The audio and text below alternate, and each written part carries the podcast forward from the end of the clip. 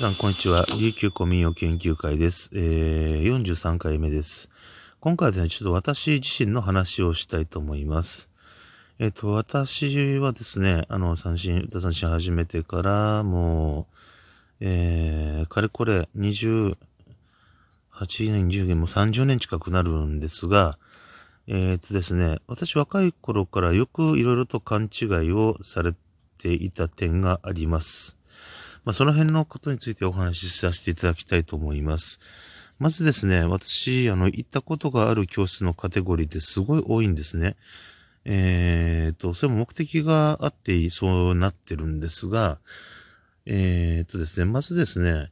えー、琉球古典音楽、えー、沖縄民謡、八重山古典民謡、宮古民謡、で、奄美民謡、で、沖永良部島の民謡、そしてあと徳之島の民謡ですかね。えっと、この辺に関しては、実は習いに行ってることがあります。また、竹富島の民謡も習うことが、えー、できました。それはですね、八重山の民謡を教えていらっしゃった先生が竹富島の方だったからという事情があります。えっと、そういったところもありまして、かなり広範囲に、えっと、習うことができました。また、えっと、割かし、在籍年数というのはそんなに多くはないんですが、えー、いろいろと学ぶことができました。で、えー、なんでこんなにいっぱい行っているのかっていうのに関して言うと、あのー、私がですね、始めて、始めた頃からっていうかまあ、いろいろとですね、曲同士の関係とか、そういったものの違いとかですね、似たものをたくさん見受けるんで、そういうのを調べるということを始めてしまってたんですよね。結構早い時期から。で、研究室とかっていうのを自分でしてしまっていて、やっているうちにですね、あのー、やっぱりこれも習わんと、あの、わからんよねっていうのがあって、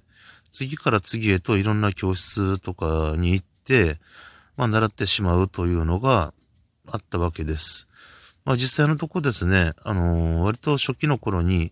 まあ時代が時代ですんで、初めて一年も経たんうちからやっぱりその、古典、琉球古典の最初に行ったところとですね、沖縄民謡の教室って一緒だったんですけど、あの、そこの中で舞踊曲が出てきて、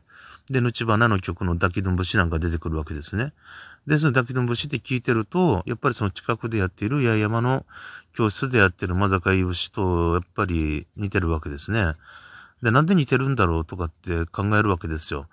で、両方を引き比べとかしてみて、自分であの譜面も習う前から買ってしまっていたりするんです。で、買ってしまって、で実際そこに足運んでしまうんですね。で、あの、そこの教室からですね、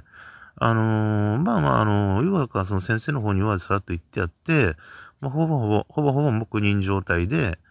まあ、その八重山の方行ってたりとか、都の方に首突っ込んでいたりとかですね。で、また八重山の教室もですね、に箇所ほど、都の教室もに箇所ほど。でですね、あのー、あとですね、えー、古典の教室もに箇所ほど。で、箏曲の教室はまあいち箇所。で、えー、っていう感じで。で、奄美の民謡の教室に関しては、教室という形で、まあ、まあ、教えて、まあ、個人で対面と含めてもさん箇所。えー、で、徳之島のものに関しても、やっぱり、えー、顔出しと含めてに箇所。えー、それと、あとですね、沖縄本島民謡の教室に関しては、私所属したことあるのは、えーと、さん箇所ですね。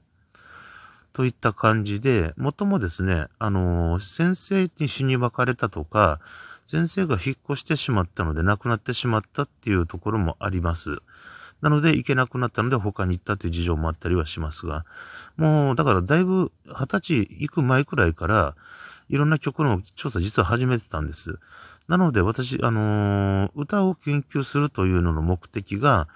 歌の腕を伸ばして歌手になりたいの方向じゃないんです。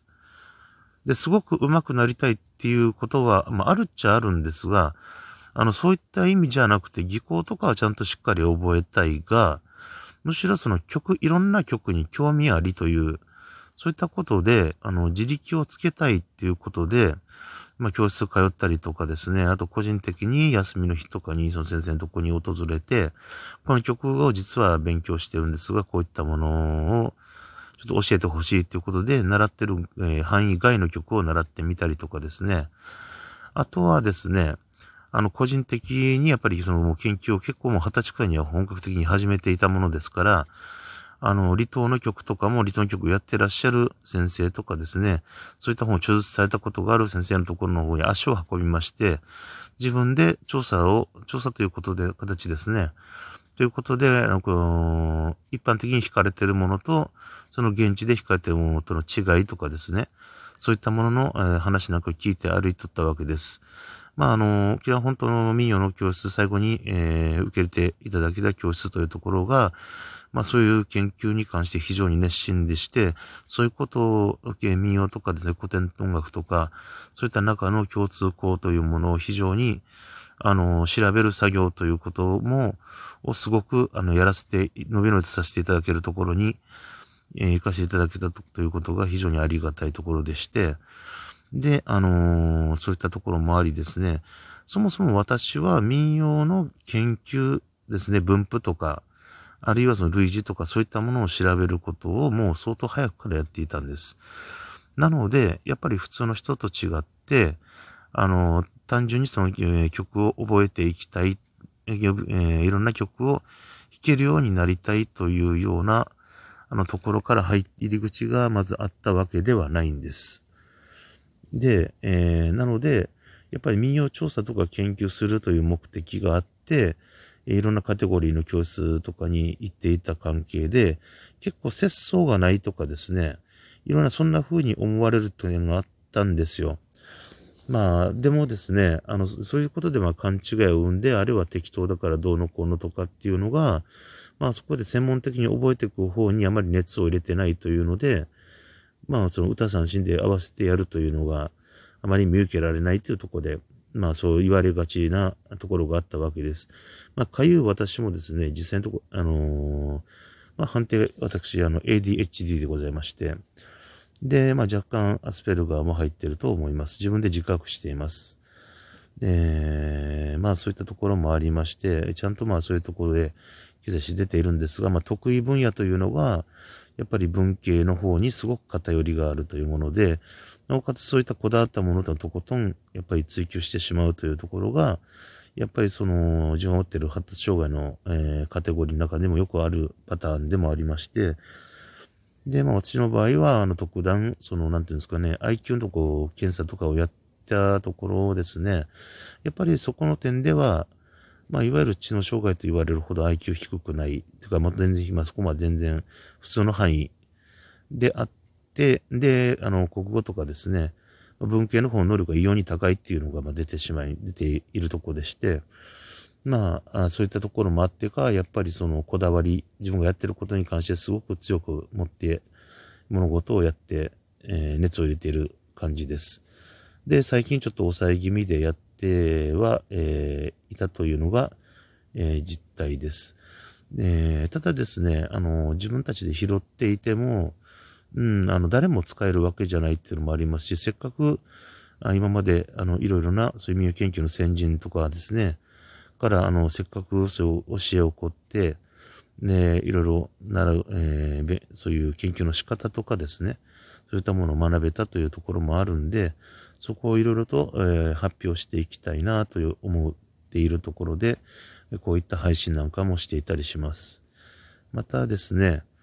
えー、そういう勘違いをいろいろ生むことで誤解というのも生んだりしてまして、まあまあ、そういうのの原因っていうのが、まあ、つい、えー、にねんほど前、にねんくらい前ですね、に受けました、えー、発達障害の診断で結果が出たというのがあります。まあまあ、えっと、そういったところもあるんですね。なので私がこだわってしまうというのはもう生まれついた性格なので仕方がないというのもあります。えー、しかしですね、やっぱりそのこだわりというところからあちこちに足を運ぶっていうの癖は本当抜けませんで、やっぱり、えー、仕事とかでですね、赴いた先で、もうやっぱりその三味線の、歌三味線の音が聞こえたら、そこを教えてる教室にやっぱ首突っ込んでしまうわけですね。突撃してしまうわけです。で、行って実際に習ってしまったりするんですね。で、それで覚えてしまうんです。で、なのであちこちの技法をものすごく覚えていくという、なんかとんでもない感じに、えー、になっているっていうのは自覚はあります。まあ、あの、やっぱり島々それぞれですね、特徴があるものですから、やっぱりいろいろと特性があると思います。曲のやっぱり演奏法とかですね、そういうところにも非常に癖があります。各地域ごとに違います。そういったものの基礎的なところを覚えて拾えていけているだけでも、まあ、あの、かなり再現というのができて、自分で、あの、確認ができるんですよね。